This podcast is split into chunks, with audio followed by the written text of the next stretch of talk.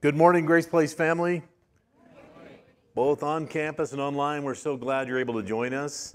Uh, we had a fantastic week, Michelle and I, our family.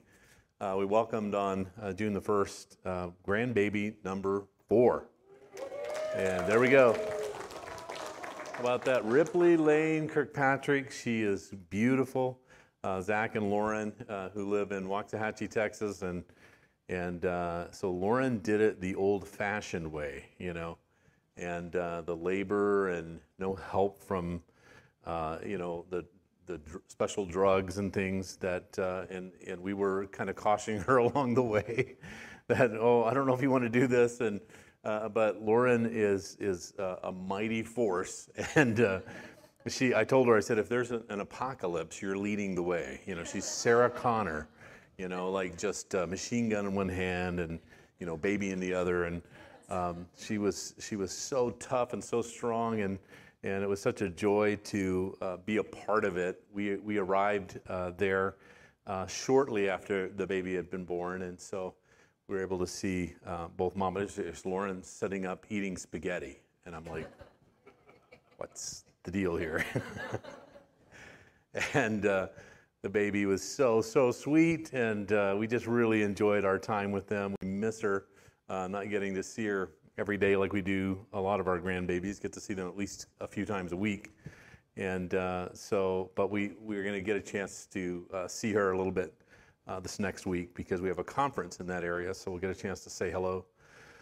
But uh, we're grateful, we're glad, we appreciate all your prayers, and uh, those of you who are a part of the church family here and know uh, what Zach and, and Lauren have been going through, know that this is a real miracle. It's, it's a tremendous miracle that there was uh, every reason um, medically that this should never have happened.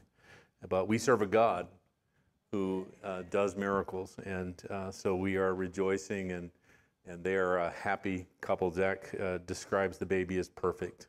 She's perfect. And uh, her, his mom said, "Well, you know, it's it's okay because you know, three, three or six months, you know, it may not always be as perfect." Oh, no, no, he says, "I'll prove to you. You watch. You come back in six months, and this baby's still perfect." and uh, she is perfect. We love her. So we're grateful you're here. For those of you who are online, thank you for joining us today. We're beginning a, a mini series on Exodus uh, that will take us through um, Father's Day. And then I'm excited about the summer series because I'm going to have some help. And uh, we are going to be doing some of the parables uh, out of the New Testament. And it's going to be a lot of fun. And uh, I'm taking a few that are a little more challenging. And I'll be teaching on those. And we have, again, we'll have some help of people coming in and uh, give you a little bit, those of you who like uh, planning way ahead, uh, we are, God is speaking to pastors. Uh, I had a, uh, and you know, it's, it's interesting when God is, is speaking to us and it's the same voice, it's, it's Him saying uh, similar things to, to do and to ways to lead. And a pastor called me just this past week, a, a, friend of mine who pastors up in, in North Austin area. And as uh, I, I, had never talked to him about what I felt God was challenging uh, me to do uh, to lead us into when we get ready to go uh, to uh, what we do every fall, which is God Talks, and, and how God was uh, speaking to me about that. And I'm sitting here listening to him, and I'm like, he's doing the same thing. He's copying me. and as I'm listening to him, you know, unfold what God has been saying and what they're doing, it's just, I'm just like, this is incredible. It's really awesome. It's like a confirmation to me about what God is saying to us coming for uh, God Talks. So we're going to kick off God Talks this year with it with a convocation. Uh, it actually is going to begin before the convocation. We're going to call you into a, a seven-day uh, fast with us.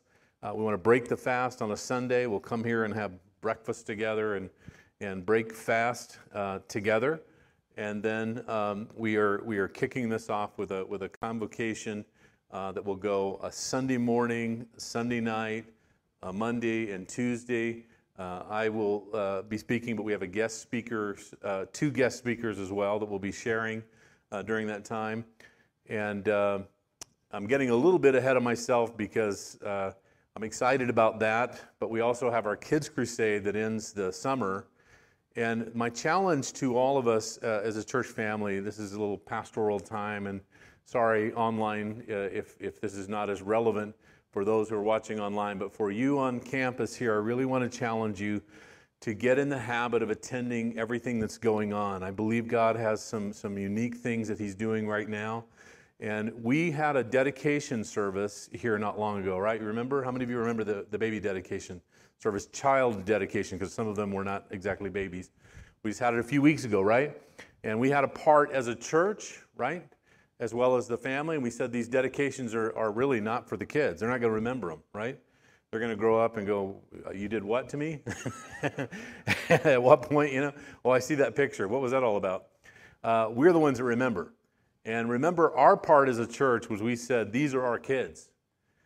The, even though we're not their parents and we're not aunts and uncles and stuff, these, these are the family of God. They're our kids. And we want to support them. So I want to encourage you when we have things like the Kids Crusade, come, be here. So well, I don't have any kids, I don't have any grandkids that are there. Come and support the kids who are here.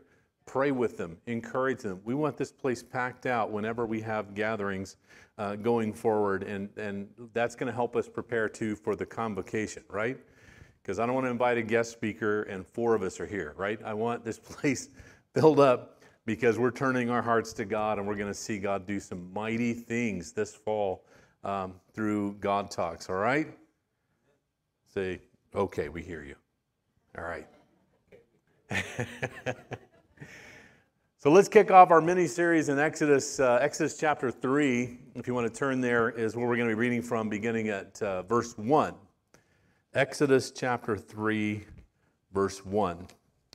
One of my favorite stories in Scripture, please, yeah, stand for the reading of God's Word, is uh, it also is uh, certainly the call narrative for, um, you know, for Moses and uh, it is, uh, there are so many takeaways for us. You know, uh, people are often saying, I don't know what God's called me to do. And, and uh, as we look at this and remember what Moses was doing and how God was shaping him in Midian uh, during this season as he was a shepherd and preparing him on how to lead, we recognize one of the takeaways for us in, in understanding the call of God in our life is that whatever God's called you to do, He's already put it in your hands. God, first question God asked Moses, you know, uh, this is beyond what we're going to cover today, but he says, What's in your hand? You know, I have a, staff. I'm a, I'm a leader of sheep. And so when you're thinking about the call of God on your life, think about what God has already placed in your life that, that makes you unique, that God has developed there that's ready to be used for, for his kingdom. All right, so we're beginning at verse 1. Now Moses was keeping the flock of his father in law, Jethro, the priest in Midian, and he led his flock to the west side of the wilderness and came to Horeb, the mountain of God. And the angel of the Lord appeared to him in a flame of fire out of the midst of a bush. He looked, and, and behold, the bush was burning, yet it was not consumed. And Moses said, I will turn aside and see this great sight why the bush is not burned. And when the Lord saw that he had turned aside to see, God called to him out of the bush, Moses, Moses. And he said, Here I am. And then he said, Do not come near. Take your sandals off your feet, for the place on which you are standing is holy ground. And he said, I am the God of your father, the God of Abraham, the God of Isaac the God of Jacob. And Moses hid his face, for he was afraid to look at God. Father, we come to you in the name of Jesus, asking, Lord, as we begin this short series on discovering how to exit bondage, how to exit bad behaviors, uh, a life uh, that is destructive, and enter into uh, a new walk, a new relationship with you, and heading towards the promises that you have for our lives that you would uniquely speak to our hearts about individual issues that you want to deal with, and that we would, Lord, be responsive in the sense of surrendering ourselves to you and inviting you to bring about the changes necessary that we might walk close with you in every way and obey you And we ask this in Jesus' name. And everyone said, Amen. Amen. God bless you as you're seated. Chapter 3 introduces us to a significant change in the drama of uh, deliverance of God's people from Egypt, from God's providential dealings uh, in the life of the nation Israel. Uh, we move to God's direct intervention through Moses and the miracles that are performed by him. We move from the silence of God for the past 400 years um, with Israel in captivity and in bondage in Egypt to God speaking directly to Moses from the bush. And, and later on from that same mountain, uh, you may recall in, in uh, several places, but in, in Exodus chapter 20, which we'll look at uh, next week, the Ten Commandments that God gave there on that mountain. And after being chased out of Egypt and away from the, the Hebrew people, Moses is out shepherding sheep um, with, uh, the, for his Midianite uh, father in law. And out in the wilderness, Moses stumbles upon the mountain of God known as uh, Mount Horeb, uh, also known as Mount Sinai, uh, in Exodus chapter 19, verse 11. Uh, there at this mountain, Moses encounters an unquenchable burning bush Fire is, uh, is a common biblical symbol of God's presence. We see it in Genesis 15 and 17, Exodus 14 and 24, um, and 19 and 18, and then Leviticus 10 and 2. And we also see it in, in the New Testament in, in Acts chapter 2, verse 3. You may remember we're celebrating Pentecost today. On the day of Pentecost, uh, the Holy Spirit came and, and set upon each of them cloven tongues of fire. And I've always found that, that a divine interruption, if you will, is, is what God uses to turn ordinary into extraordinary. Uh, every Exodus begins with a divine interruption of some kind. You might remember that God interrupted Abraham uh, in, in uh, Genesis and led him to the promise, uh, led him towards the promised land. You're, you're leaving here, you're going where I'm taking you. He interrupted his ordinary life to take him to some through some extraordinary experiences. God interrupted Samuel's ordinary day to day to go and anoint a new king for Israel. There was about to be a, a real transformation, and so God interrupted. And God interrupted a, a, man by the name of Gideon. There are so many of these throughout Scripture that we can see, but a man by the name of Gideon who was just sneaking around finding grain for his family to you know the little plots of field because at that time it said in Israel that Israel would grow crops and their enemies would reap those crops. They would ride in in a large band, chase all the workers away, and steal the corn and the wheat and everything else that they were growing, whatever they were growing there. Um, they would take it away. And so he was just finding this little patch that had a few things left, and he was gathering up for his family when God interrupts Gideon. Uh, the angel of the Lord shows up in a mighty way and calls him a mighty man of valor. Totally transforming Gideon from, from you know, sneaking around and, and uh, being somebody who was fearful and afraid to being a mighty general and leader uh, of, of God's army. And then, of course, you, you might remember New Testament wise that God interrupted grief stricken uh, disciples who were uh, weeping and, and worried about uh, Jesus, you know, is dead now. He's in the tomb. And, and uh, Jesus uh, interrupts all of that, right, in a powerful way and, and launches the church. He said, You must go uh, into Jerusalem and you, you must tarry and wait. The Holy Spirit is coming. I'm going to go. He's coming. He's going to empower you to do a mighty, mighty work. And I want to share this, this series with you primarily because I believe that what is happening right now in our church, in our church, and also in our nation is, is really a divine interruption. There's, there's something going on. I was, I was talking with this pastor, I've talked with some other pastors, and it's, it's been incredible how God is, is stirring hearts. And I'm meeting people in the marketplace. I'm meeting people that are coming here for the first time.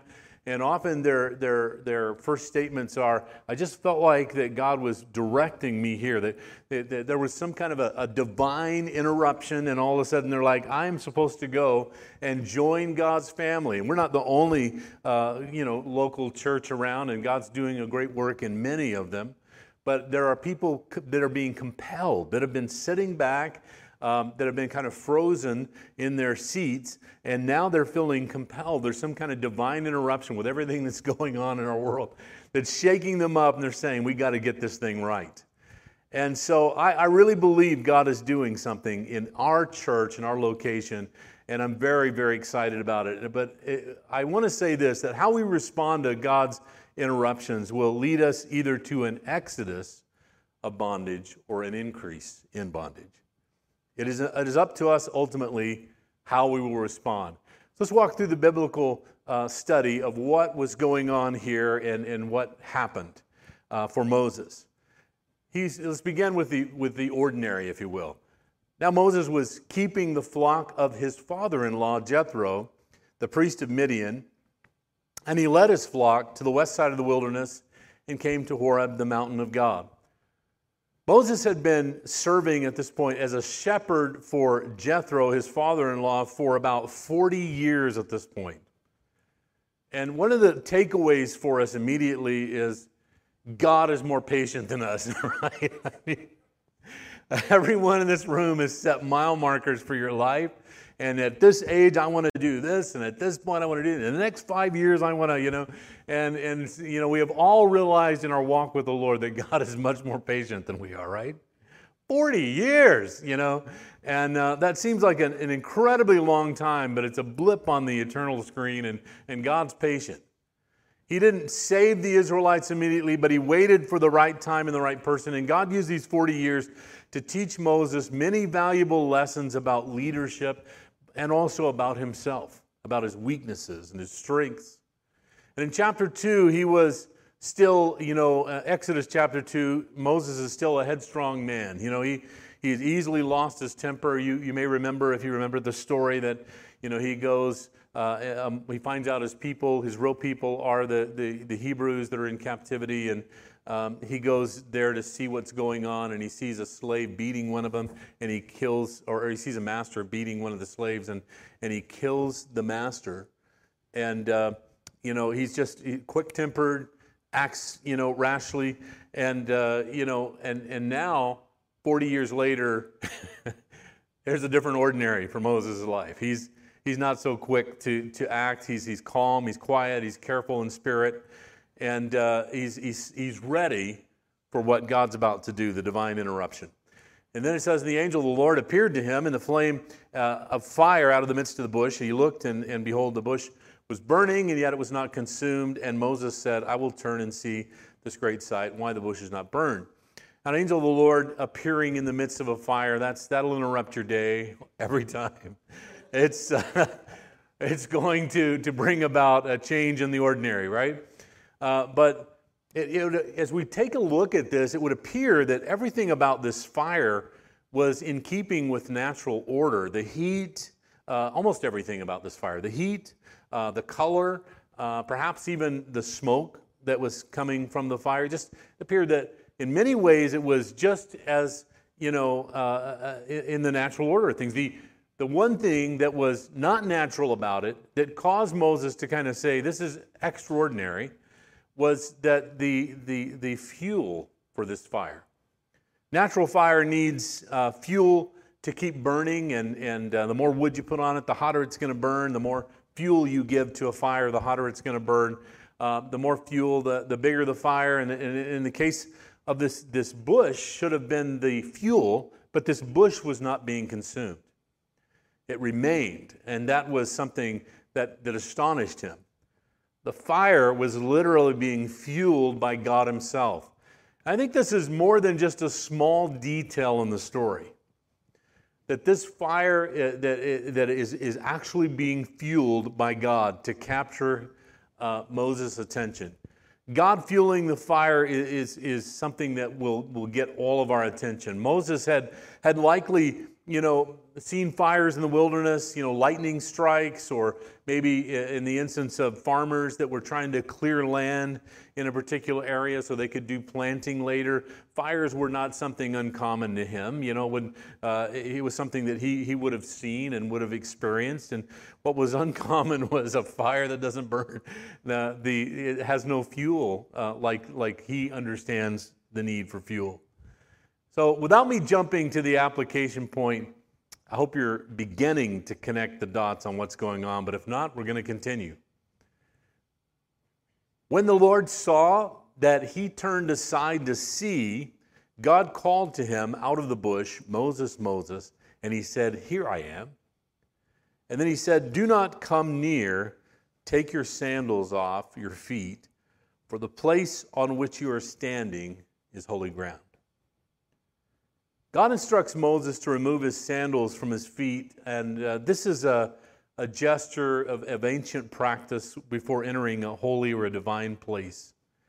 It's a, it's a gesture that honors the holiness of that particular ground or that mountain uh, and, and, and his God. Removing, uh, you know, shoes as a show of reverence is a practice that's still in place for uh, Islam and, and other religions. They remove their shoes before walking into the place. It's a, it's a holy place to them. But in this instance, removing his sandals had a, an interesting second significance. In the light of his, his earlier self declaration in Exodus 2 and 22, Moses said, I have been an alien. He, he, didn't fit anywhere. You might remember his story of how he got where he was, and his mother uh, had prepared a basket. Uh, they were to kill all the male children in Egypt, and uh, and they were uh, fearful, so they hid him as a child, as a little baby, in, in a basket, and, and they pushed it among the reeds, and it floated there, and, and uh, they were going to come and collect it later.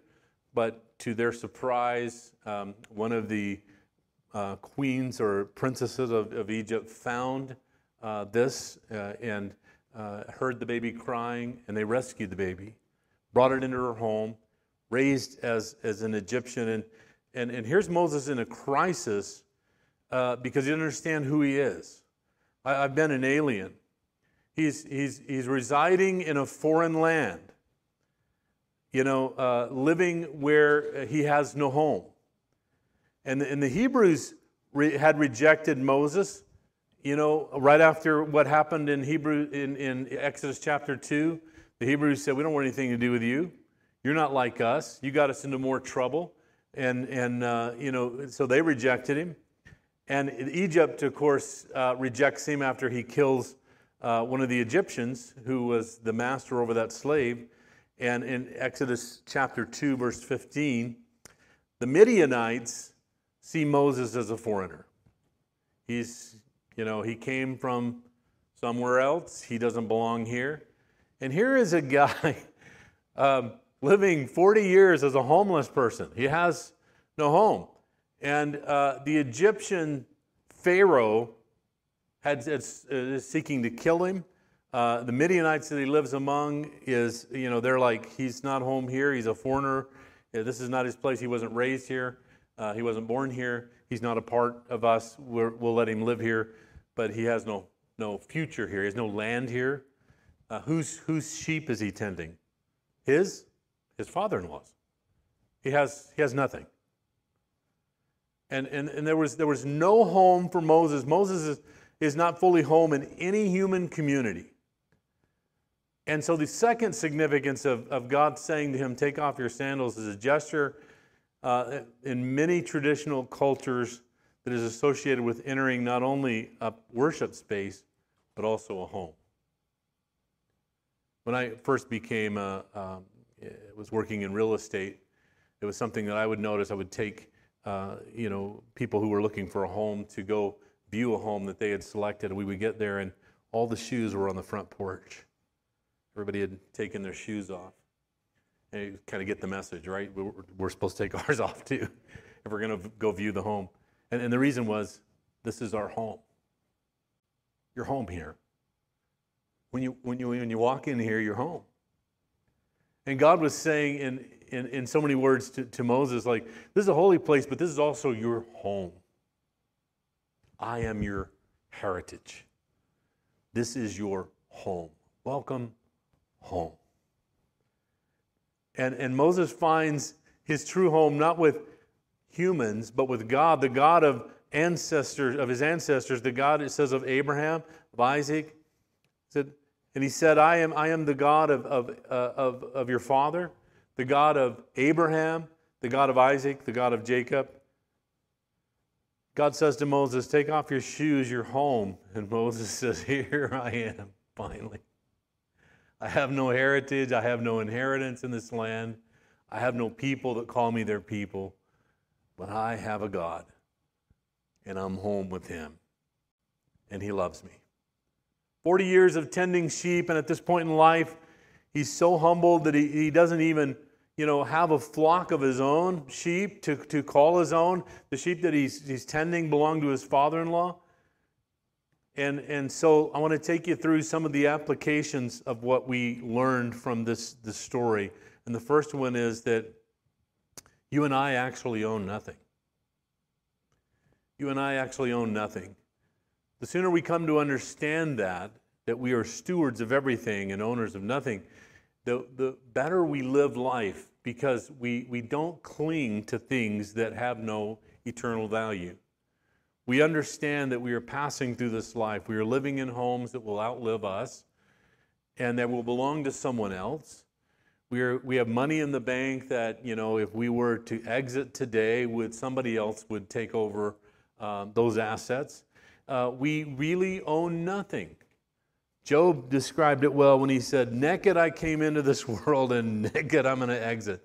We, we are stewards and, eh, of everything that's in our hands. It all belongs to the great shepherd. And when we get that truth and we, we get it down in us and we understand it, we begin to live our lives differently. We hold loosely and not tightly to things we enjoy what God has given. We enjoy the life that we have here, the breath of life that we have here, everything that, is, that, that, that God has provided for us, and we understand that it all belongs to Him.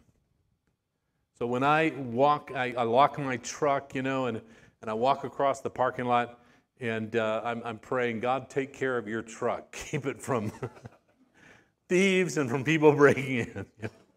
When, I, when we exit our home for a couple of days, we have to go somewhere or something. God, take care of your home. that thieves will not break in. That's your place there. And people are going to say stuff about you. You know, in your house if people break in. So take care of it. God, watch over, you, you know, I, when I was, you know, young and I had cars that barely worked, God, watch over your car. Don't let it break down on the freeway.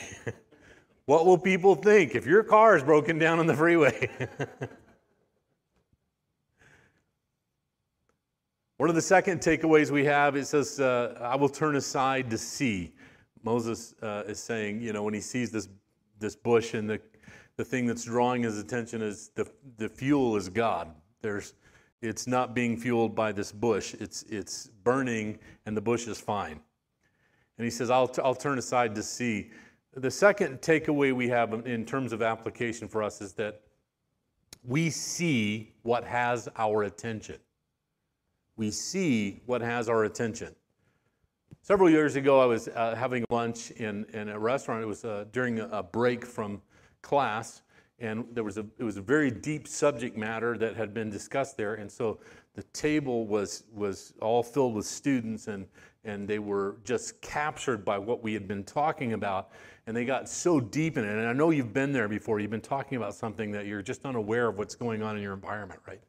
And you just, they were just, boy, they were really hashing this thing out and talking, you know, no raised voices, but just really everybody was giving their opinion and on, you know, this is a deep subject and, and that was so powerful and that was incredible. And, and here's what I think. And, and on and on, this stuff was going on. And in the process of that, not far away, maybe two or three tables away, is a, a young uh, waiter who's probably first time doing this, uh, gathers a huge table of dishes uh, on, on this uh, platter and lifts them up to take them to the kitchen and loses balance, and they all come crashing down. Sound like a bomb going off, right? It was just incredible explosion. And, and what, what got me uh, to, you know, what caught me more than, than what happened there was the fact that three or four people sitting at our table were clueless. They kept talking. Yeah, and then and then he said this, and, and I was like, You did not hear that. you did not just hear this great explosion. And and the, the lesson I took away from that is that we see what has our attention. And when, when they were so deep into what they were talking about, they didn't see or hear what was going on around them. And, and, and that can happen to us that you and I can be so focused on things that are going on and, and, uh, and, and so into uh, something that's happening in, in our culture and, and that we miss what God is doing. We miss what God is saying. We miss what God wants uh, to speak into our hearts and lives. And that's part of this, this divine interruption is God saying, stop, stop, stop with your, your, your ordinary days and carrying on like you have been in the past. Nothing has changed. Nothing is transformed by the result of your deep thinking and ideas and philosophy of life.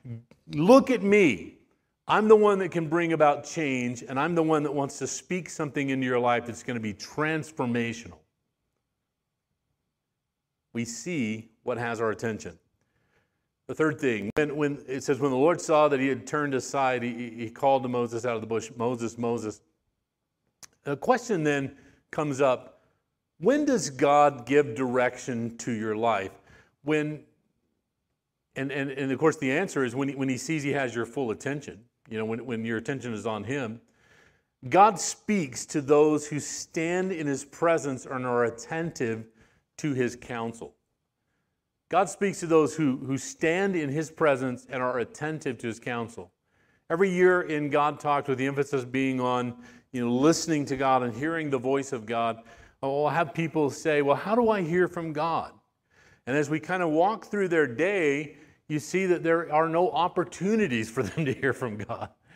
When is your Bible study? My Bible study? It reminds me of a, a neighbor of mine. We were having trouble growing tomatoes and uh, he's having great success. And I mean, really great success. And so I went over and asked him, What are you doing? You know, how do you grow such great tomatoes? And he goes, Well, what are you feeding them? And I said, Ah.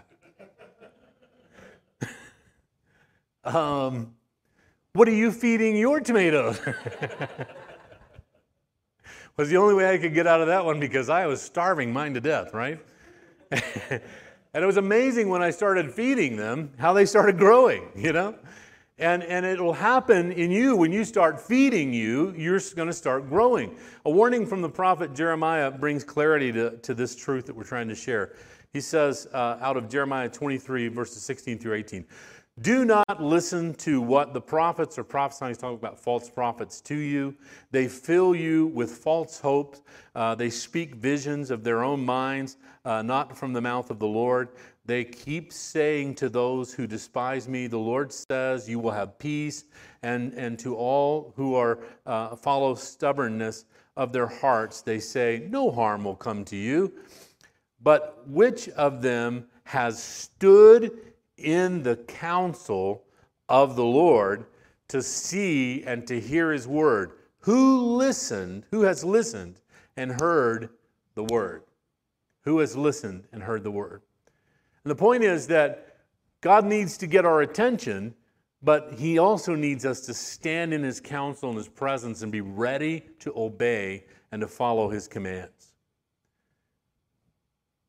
God is, is first of all speaking to Moses in, in this, and telling him that you actually own nothing. I'm giving you a home in me, yeah, and you will inherit uh, eternal life. You're going to get everything that you need to survive and, and to take care of your family and to have a future through me. And you're going to see others blessed as you do the work that I've called you to do, just like the promise that God gave Abraham. He I'm going to bless you. But through you, all the nations of the earth are going to be blessed.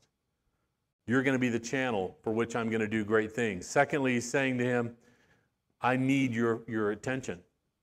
Your attention uh, over here. Focus on, on me. Look at me. Don't let the things in the world crowd out what I'm trying to do. And then he's saying to him, Stand in my counsel, be transformed by the presence, my presence, and, and do what I'm asking you to do. March forward in obedience, and you're going to see radical change. What we're talking about, especially at the end of this, is living present in the presence of God. And it's something you can control. Living present in the presence of God. You cannot save yourself from sin. You cannot save someone else from their sin. You cannot defeat the enemy. We just came through this series in Ephesians. You know well that we can't defeat the enemy by the power of our intellect or our strength or our might or our cunningness or whatever, that we need God's Spirit to do it. But here's something you can control you can control living present in the presence of God. Not just showing up, but engaging. I love what I heard behind me. I wasn't looking at all of you, but what I heard behind me in terms of worship today. And, you know, the, uh, I did see out of the corner of my hands up people engaging in the practice of worship and loving on Jesus. They're not just here as a duty or a function or a ritual, they are living present in the presence of the Lord. Amen? And it makes all of the difference. And it's what you can control. And Moses is walking around shepherding, and, and he, he's in the ordinary, and an extraordinary thing happens. He could have chosen to just keep walking and keep living in the ordinary. But he, he, he decided to live present, amen, in the presence of the Lord. And I had asked Austin to help me uh, with that, that opening video because I, I thought it's, it's, it's not much to it, but it's, it's a great picture. Moses like setting everything else aside. He forgot that he was a, that there were sheep. He forgot everything. He just kneels down, and I'm just going to hear from the Lord. I'm just going to be in the presence of the Lord. And the beautiful thing that God was doing there saying, you know, you don't have a place in Egypt. You don't have a place with, with, the, with the Hebrews. You don't have a place with the Midianites. You, you have a place with me. You're at home with me and invite the worship team to come back. You can make a decision to be present in God's presence. Moses gave God his full attention, not his partial attention. I'm going to turn aside. I'm going to leave the ordinary, enter into the extraordinary. I'm going to give God my full attention. And it is the first step of your exodus out of bondage is to give God your full attention.